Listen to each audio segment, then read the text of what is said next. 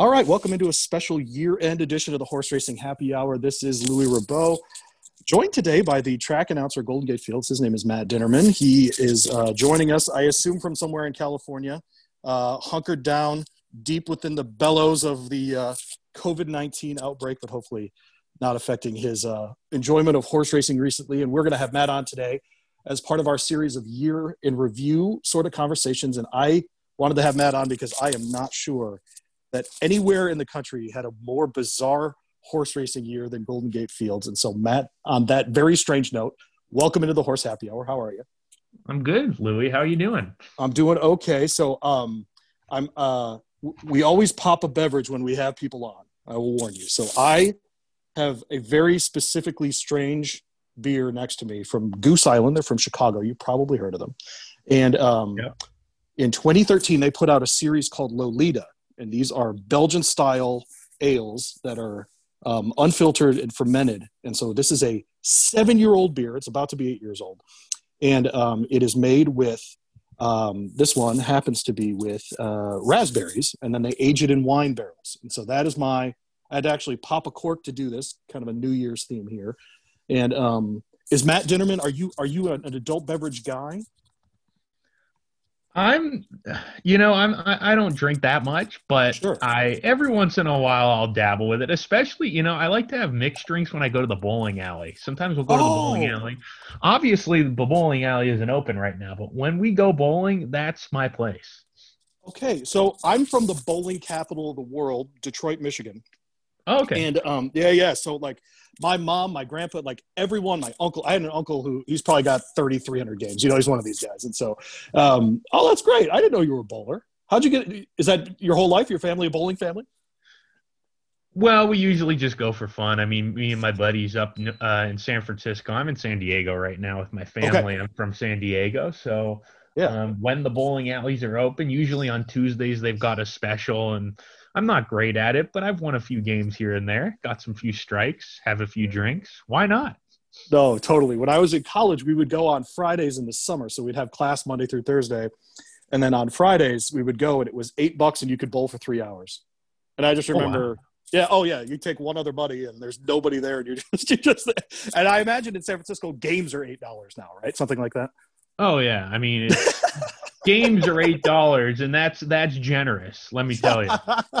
On a Tuesday, there you go. So you did mention you grew up in San Diego, um, and you and I have something not in common at all, which is you grew up around horse racing. I came to horse racing only after my wife and I moved here to Louisville about 12 years ago, and um, so you grew up around Del Mar, and uh, this seems yeah. to be a common theme of of the very best track announcers in the U.S. So we had Travis Stone on, of course, our local guy here at Churchill Downs, um, who grew up around Saratoga, you, though, have a really interesting story, as far as I can tell, that you got to grow up around John Sadler when John Sadler was absolutely dominating down in Southern California. Can you talk a little bit about your your time with John Sadler growing up? So I worked for John Sadler for four summers, and I just kept going back because I just loved everything about it. I loved waking up early in the morning. Mm. I loved the people I worked with. I love the atmosphere, but most of all, I love the horses. And working for John was a really just wonderful experience. Something that you you can't learn in a book. I mean, you actually yep. have to be there to learn the things that I did in his barn. Just learned how the day to day operations went, and um, like you said, that was a time when John was just booming and firing on all cylinders. I mean, you go down the shed row, it's like grade one winner after grade one winner after grade one winner after grade two winner grade one winner. I mean, just down the, the line. I mean, it was unbelievable. And, um, you know, one thing that I was really impressed with about John's operation was how specific he was to detail. And I think all mm. the great trainers are like that. I think mm-hmm. every single one of them, they have to be very, very specific on what they want. They have to be confident in what they're doing and they have to know what they're doing. And with John, it was like there was a it was it was like a fine-tuned machine. It was like every set of horses we had our ways of doing things. He wanted it a certain way. Check every horse. He checked mm. every single horse before they went to the track. Um, he knew everything about that horse. Um, you know the the exercise rider would hop on a horse and he'd know everything about the horse.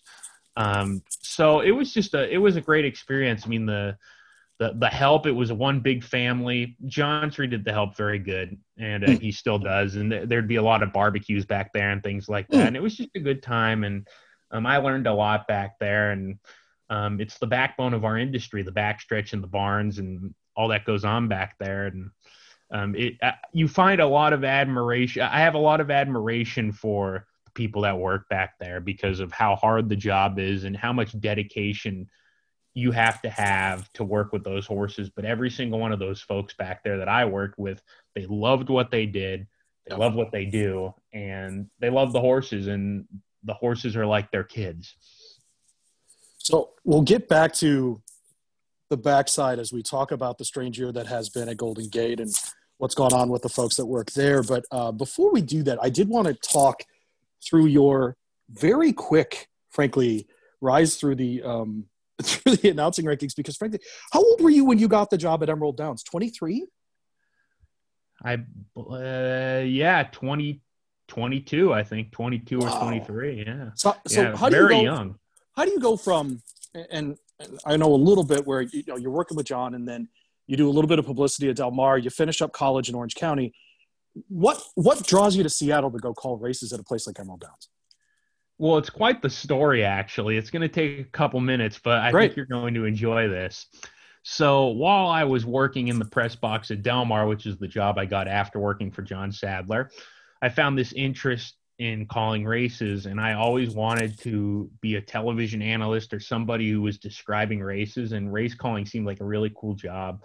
I asked my dad a lot of questions about mm. the race caller, especially when I was really young hmm. when I was first getting involved in racing. So I think it was always in my head, but it just took a little while to actually pop up as this is something I might want to do as a profession.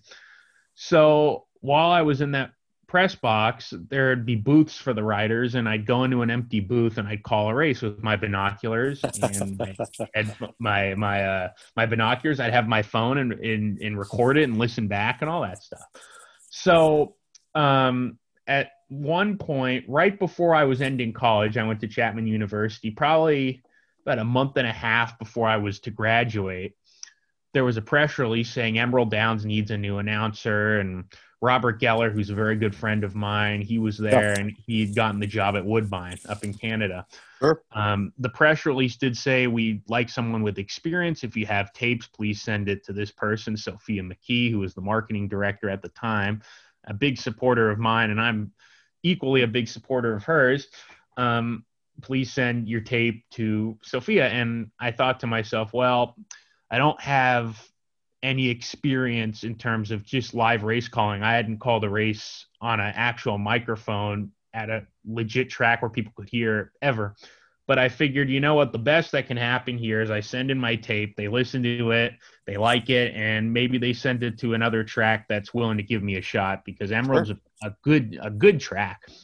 So I send in the tape, and Sophia messaged me back very quickly after over email and says, "I think you have talent. I like what I hear here. Mm. Here, um, give me a couple days, and and we'll get back to you." So a few days later, I'm driving home from Santa Anita, and what was I doing there? I was uh, driving from Chapman to call races, practice calling races, and I get a call from a Washington phone number, and I, I saw the number, and I said to myself, "Well, this is probably the uh, the thanks so much for applying, but we're going in another direction phone number. Of course, right. I get I get the call and she says, "We're gonna fly you up here tomorrow, and we want you to call two races. Can you do that?" And um, my blood pressure went through the roof. I, of course, I wanted to do it, but I couldn't believe it. I never called a race over a microphone in my life.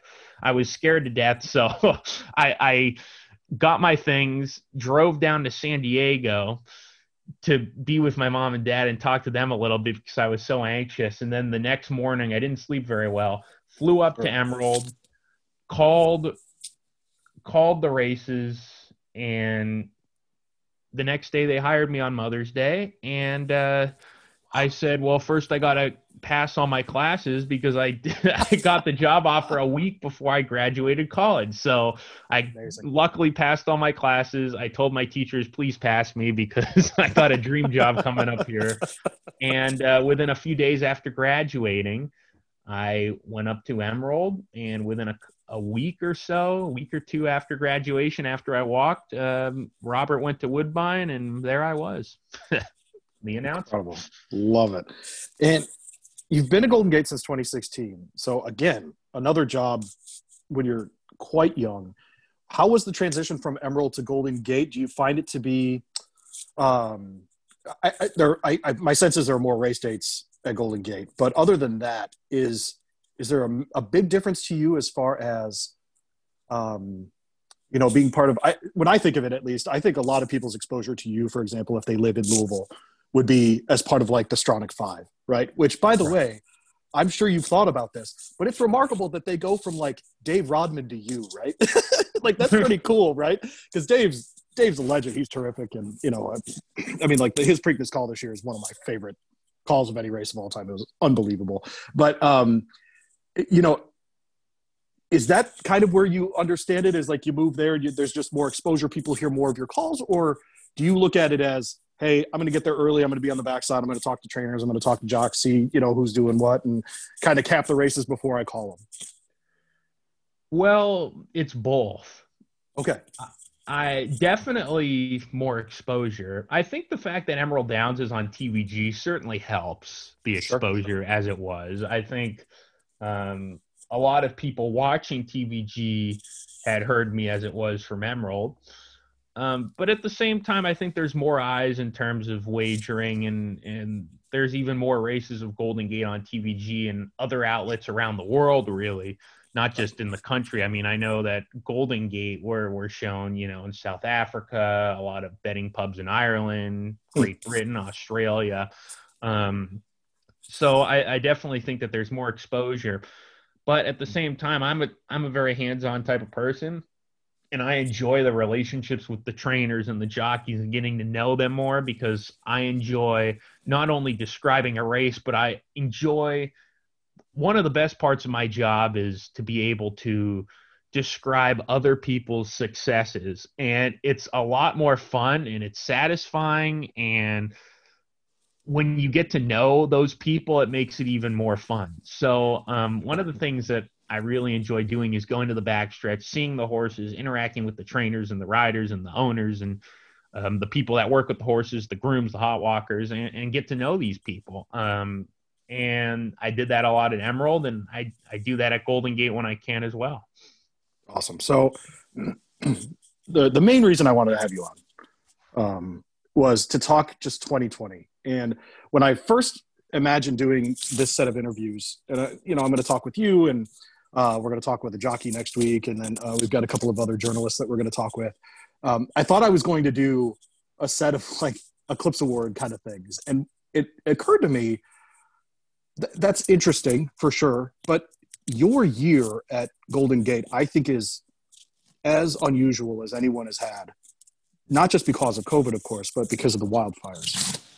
And so, kind of walk us through the year, and and you know, say whatever you want to say because I, I really am interested in, in the day to day of it. You know, you're there. COVID lands in the U.S. We kind of, you know, in California especially, really shuts down, and you know, you're trying to to navigate all these things. Golden Gate finally opens back up. The wildfires happen, um, and then of course you have the massive COVID outbreak, uh, unfortunately, at the track, and um, it did make for a really interesting uh, LA County meet at uh, Los Al. But um, you know, major shift there. Just kind of talk us through 2020. I don't know if you've had time to really reflect on it, but you know, just some of the things that really stand out to you. Well, I think in the long run, I think once it's in the rearview mirror, so to speak, it's going to be a little easier to reflect on. But yes, we've had two cancellations. One was in March, in the middle of March, I believe. Um, see, See, that's the thing is like I'm thinking about it, and I'm like, is it March, April? There's been all these stoppages and going on. You like, yeah. I was telling a friend the other day, it's like I've been off a long time. It's like time is irrelevant. It's like the sun's out or the sun's not out at this point. That's my days. But um, yeah. yeah, and about mid March, I think you know, obviously. Um, a lot of tracks around the country stopped racing, and our health department uh, told us, you know, they'd like us to stop for a little while. The same with Santa Anita and a lot of other places all over the country. And we were gone for about five weeks, and uh, horses continued to train. And we'd been working with the health department, and the health department understood, you know, the care of the animals is obviously very important. It's obviously absolutely needed and the horses still need to be exercised. They still need to get out of their stalls and all that stuff. So um, operations on the backstretch continued in the mornings but obviously we weren't running. Um, and then we were able to come back um, in may. Um, and it was good because we still got a chance to run the last part of the meet and we finished strong. And actually our handle and, and the field sizes and everything were, were fine and everything was going really well um, in the summertime, obviously, we take some time off with with the fairs, and yep. everybody sort of. It was for us at the time. I think a lot of us were like, okay, that was a rough patch, but we're just gonna, yeah, you know, look forward, wipe the slate clean. Come once we come back in August, and hopefully, you know, we can just power through the rest of the year with no problems. Now, we didn't know what was to come in the second half of the year. Sure. We had those wildfires, and that was a week off or two. And um, luckily, it didn't get close to Golden Gate. Um, okay. There were a couple of people that worked at Golden Gate that these wildfires greatly affected, which was terrible. I mean, it was probably the wildfires were probably about an hour from Golden Gate. Um, so it's I guess it depends what your definition of close is. It wasn't that close, and and my. But you did have you did have like air quality issues and things, right? Like where it wasn't safe for a horse to be, you know, running full bore in a race or something. Then, right?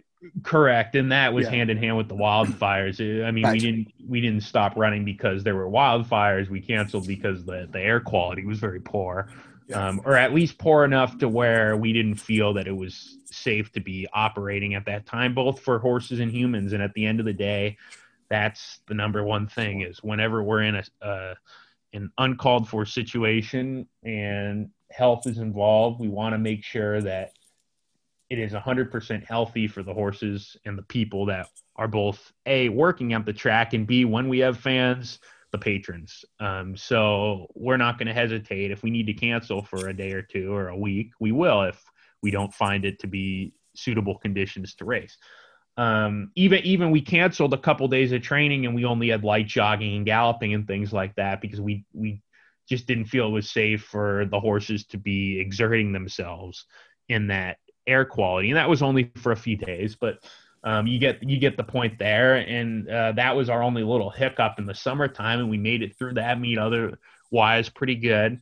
Um, and then we were doing pretty well in the fall, and uh, of course we have the COVID outbreak currently, and um, you know it's hard for a lot of people, but we're trying to get through it the best we can. And our horsemen, they're all troopers, the owners. I mean, they're they're working every day, and um, it's unfortunate, but that's uh, sort of what's going on at this point. So I have two things that I want to dive into here. One is horse related, and one is Matt Dinerman related. So, okay.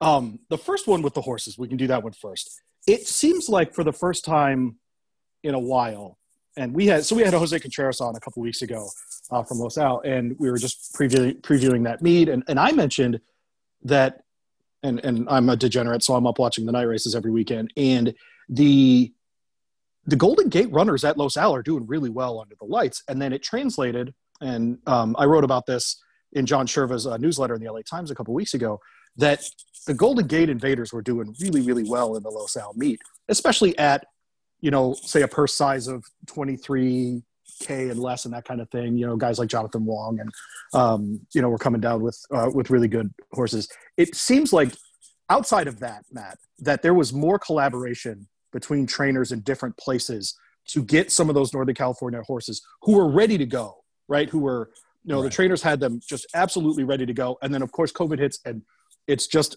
the brakes are completely on.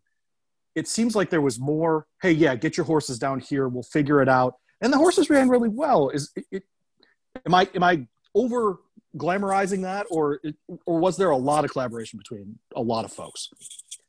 I think there was a lot of collaboration. I mean, obviously, when you've got that type of situation, how it works is, um, first of all, Los Alamitos basically said jockeys, trainers, even the grooms of the horses in Northern California, nobody from Northern California is allowed on site at Los Alamitos.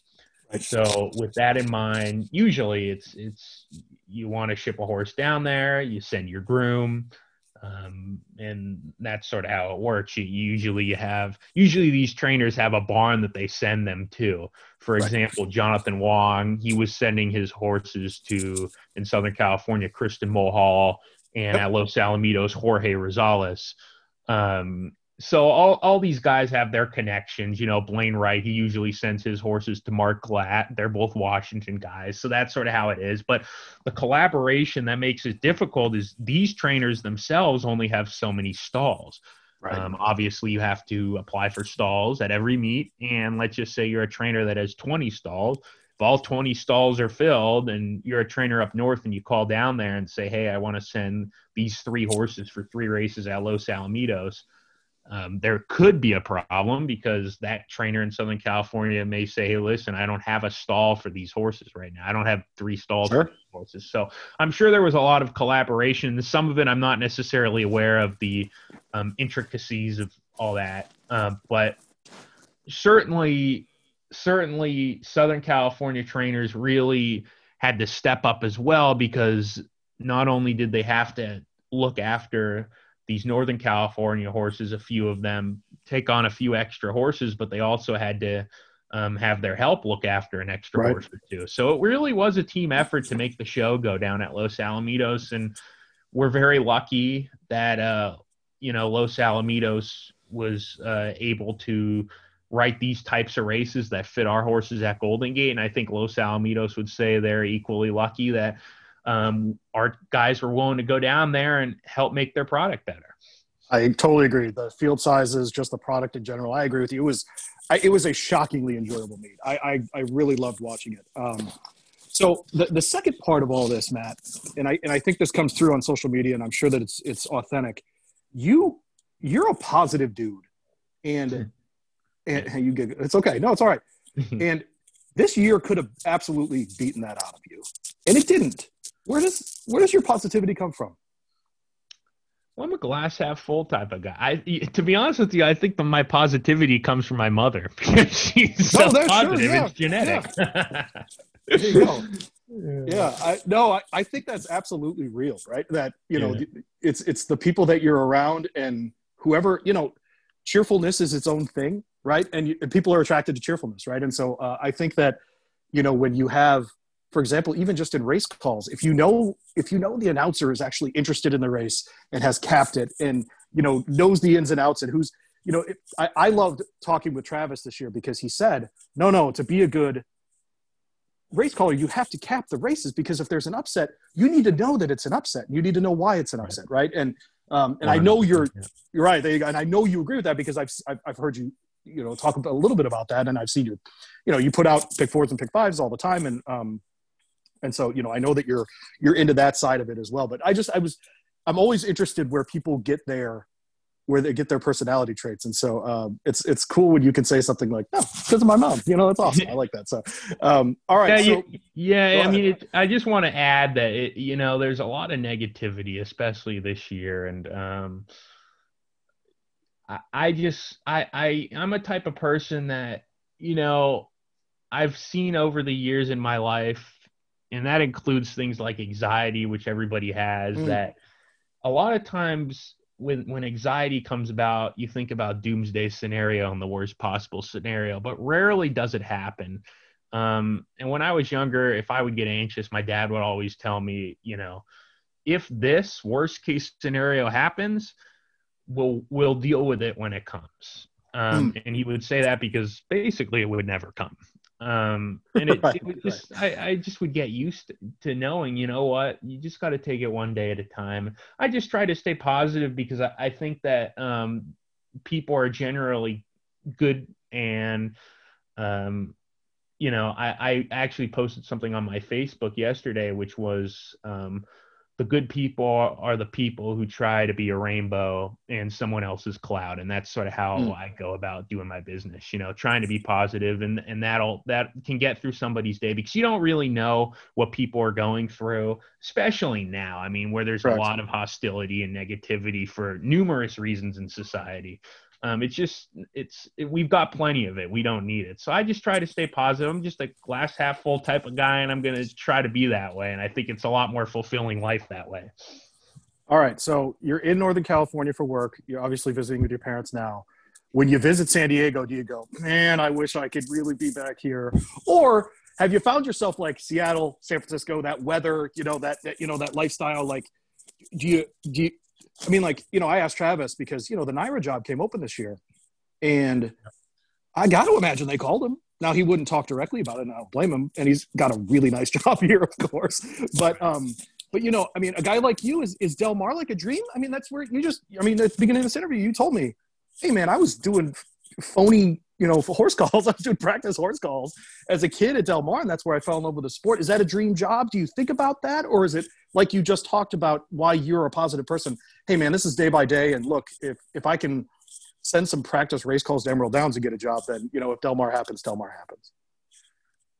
I think I'm sort of in the latter, and the reason okay. I'm in that that answer, which is day by day, is because I'm a type of person that always says, you know what? If you want to be really happy and thriving at something, you have to be in the moment and present yep. in the moment. Um, totally first of all, Del Mar is, you know, once Trevor decides to leave, it sounds like he'll be back in the summertime. Once he decides to leave, whether it be next year, three years, five years, 10 years, he can do that as long as he wants. It's his job. Um, as soon as that comes about, there will be a lot of people applying for it, and it's a very good job. Um, but at the same time, I also look and say, you know what, that would be a lovely job to have if it works. And some, if if there's a major track wherever it is, if you know an announcer is given that opportunity and it works for them, it's a fantastic opportunity, obviously. But um, you still have to be happy with what you're doing. And at the end of the day, what I'm doing right now, being at Golden Gate, you know, I have year-round employment with Golden Gate yep. Stronach Group, and yep. I call nine months of the year. Lovely area, lovely racetrack. I like the people yep. I work with. I love the people I work with. I like the community. Um, and I'm a California guy, and sure. it's a fantastic gig, and it's a fantastic track that's slowly going in the right direction. You know, obviously you have a little setback currently, but we're we're going to get back on track and in the long run we're going to be just fine because we have the people and the resources to be successful. Um, so I only look and I say, you know what, I'm in a great spot because I love Golden Gate and it's a fantastic track. And I think there are a lot of announcers that would say if they were calling races at Golden Gate for the rest of their lives, that would be a very successful life. Oh, uh, yeah. racetrack announcer. So I'm just really, really lucky and blessed to be at the place I'm at. And if something down the road comes up and it's a wonderful opportunity, then, like I said, when it comes, we'll deal with that and make a decision if we need to change, make a change. But um, I, in no way, shape, or form, am planning on going anywhere. Got it. Trust me, I love Golden Gate, um, and it's just a lovely place to be. So, a couple rapid fire ones then, and we'll let you get out of here. Um, is there a race in the world, and I don't, I don't care where, that you you just at some point in your life would love to be on the broadcast for? Probably the Kentucky Derby. I mean, okay.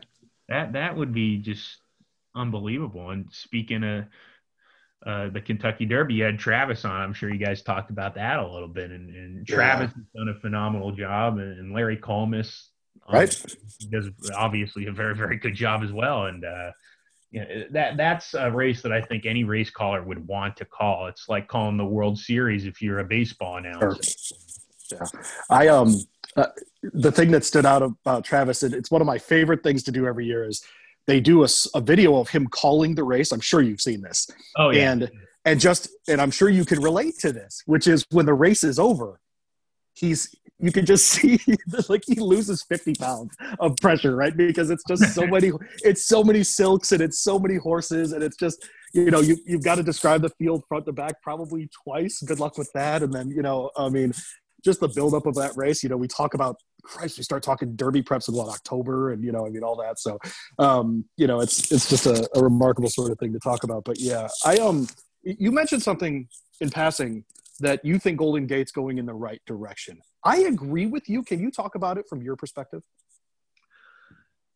Absolutely. So when I was first hired to be the full-time announcer at Golden Gate, that had been when Frank Mirahmadi um, was there, and he was leaving to do the job at Aqueduct at NYRA for the wintertime. Um, so obviously the spot was open. I at the time when Emerald wasn't running because Emerald seasonal, I was doing the paddock analysis. I was just on the feed giving out picks and tickets and that sort of thing. Sure. So right when I was about hired, our general manager now, David Duggan, he was hired to be the general manager just very, I would say, a couple months earlier. Um, so these changes were coming about with personnel, with, with, David coming in there, and then obviously a couple months later, he hired me to be there year round. And um, we we saw really a transition um, soon after us being in there with the whole company, the Stronach Group, into First Bet and First Racing, um, and it's obviously relatively new. Um, but I just look and I say, you know what, David, for example, he's got a very positive outlook. He's a person that really um, promotes critical thinking and what can we do to spice things up. He's he's very much open to change and that's what the racing industry needs. And we've seen our handle increase. We've seen field size increase. We've seen more interest, not just in California, but around the country. We've seen some out of tra- out of town trainers come and try Golden Gate fields, and there's still interest from what I'm hearing at that point that there are certain people out there that would like to come and, and try to race their horses at Golden Gate. Um, we we've seen the creation of Gold Rush Weekend.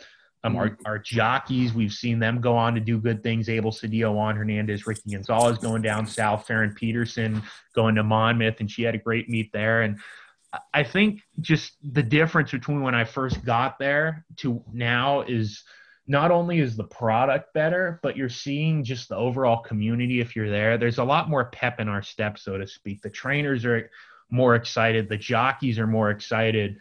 Um, and there were just certain things in the old management for whatever reason there were certain issues that weren't um, necessarily they didn't get to those issues and david came in and did get to those issues and we're seeing a lot of improvements on many different levels and i just know there are a lot of plans that once we get past this pandemic we'd like to try some new things as well. It'll be a lot easier too and um, I think we're going in the right direction in terms of just looking at the overall product and the overall atmosphere. And that's, uh, let's just say this when you've got people like trainers and owners and jockeys that are really excited to be there and more excited, it makes the whole product better. And so I would say, not just just in terms of numbers and and money and all this stuff it's not just that it's also the atmosphere and i see this all of this just um, coming up and, and bubbling up into the surface of positivity and I think we're going in a in the right direction. Uh, and once we get back, we're gonna be right back where we left off. I, I so this is really an interesting way to talk about it. I agree totally about especially like with Abel and with um, with Juan moving down south and, and really showing out. And I think that's what has happened to Golden Gate since I started following horse racing was that you know five six years ago to use the baseball analogy we talked about, you know, calling the World Series, Golden Gate had had found itself to be a double A track essentially, and it has moved well into the triple A range at this point, right? Where guys go to go there and then boom, they're they're winning rider titles, you know, in in Los Angeles or they're you know whatever it might be, and so it is, and and guys like Jonathan Wong who are based up there are going south and winning and winning training titles, right? And I totally agree with you. I think it's it has moved into right between you know if there if it were if this were the English Premier League, for example, you know. In that in that second division, getting ready for one of the tracks to get relegated, so that they can move up to the Premier League, that kind of thing. And so, um, no, it's awesome. All right. So, last thing I want to do, um, because we are a ridiculous show, I want to ask you something ridiculous about All right. about about about Berkeley. So, okay, All right. So culturally, Berkeley is its own thing. I've been out there. I've got a cousin who lives in San Francisco, um, and uh, he's he's been there for. He went to Santa Clara, the whole thing. There is a store called the Aftel Archive of Curious Scents, just down the street from Golden Gate Fields. Have you been to the Aftel Archive of Curious Scents? No, I've never heard of it, but I, just hearing that name, I want to go now. what, what does it entail? All right. So essentially, it is a giant collection of perfumes, botanicals, and um, and different things that just have their own smells. Ooh. And they even have a perfume organ where when you play a note, that perfume comes out. What? So uh, yeah, That's no, no. So uh, so when I make my trip to Golden Gate this year, after all this crap is over, you and I are going to go to the Aftel Archive of Curious Scents, and then we're going to go bowling. All right. Okay, uh, you'll probably beat me at bowling, but that's you'll, you'll, probably you'll probably beat me at how many drinks you have too, but that's okay. That's well, that's a, that. Hey, that, that's just the Kentucky thing. You know, uh, you know. I'll I'll give you an idea. So our local liquor store up at the corner had to put on their sign in the front "closed on Christmas" because that's not just a given here. Like many liquor stores are open on Christmas. Many, sure. more than more than half. I mean, it's a thing. So, uh, so yeah, that's it's just the uh, the culture here. So, all right, man. Uh, is there anything else that we need to talk about? Well, let's just give a shout out to all the fans and all the horsemen yeah. out there. Positive, stay positive. You know, this has been a rough year for everybody. We're going to get through this. There is light at the end of the tunnel. And no matter where you're at in the tunnel, you will get to the end of it. So just keep your head up because it's not easy. Uh, but if you stay positive, it's going to help you get through that tunnel. There'll be a lot less obstacles if you can mentally stay positive. So just keep going at it, my friends. All right. And uh, Matt, because you came on for the year end shows, uh, no one knows this yet, but we are going to send you. So, one of our advertising partners is Coady Photography. And yeah. uh, and the, the Coady family, they do like 35 or 40 thoroughbred tracks in North America. Uh, we are going to send you the official, authentic uh, 2021 calendar. Oh, thank you. I'd love to hang yeah. it up in the announcer's booth at Golden Gate. That's where I'm going to put it. That's perfect. I love to hear that. So we'll send it out to Golden Gate. Make sure that you get it there and uh, that you can put it up and um, all the different shots. And, and uh, a shout out to my co-host Mike Andolfo. Of course, you know our other uh, co-host Megan Devine, um, but Mike is a local guy here. Grew up here, uh, and Megan and I, of course, are transplants. She's from New York. I'm from Michigan, and uh, Mike took the cover photo at the Breeders' Cup of authentic getting to the lead on the first turn at Keeneland. And it's this beautiful autumn scape of the Keeneland grandstand with the leaves changing in the background and the whole thing. And I, if I didn't mention that, Mike would kill me because he is more proud of that photo than probably his two kids. So um, it is what it is. Hey, Matt, really appreciate you coming on. Happy New Year. Happy holidays. And uh, hopefully we can catch up really soon. Thanks for having me on. Have a great new year, my friend. All right. Thanks, Matt.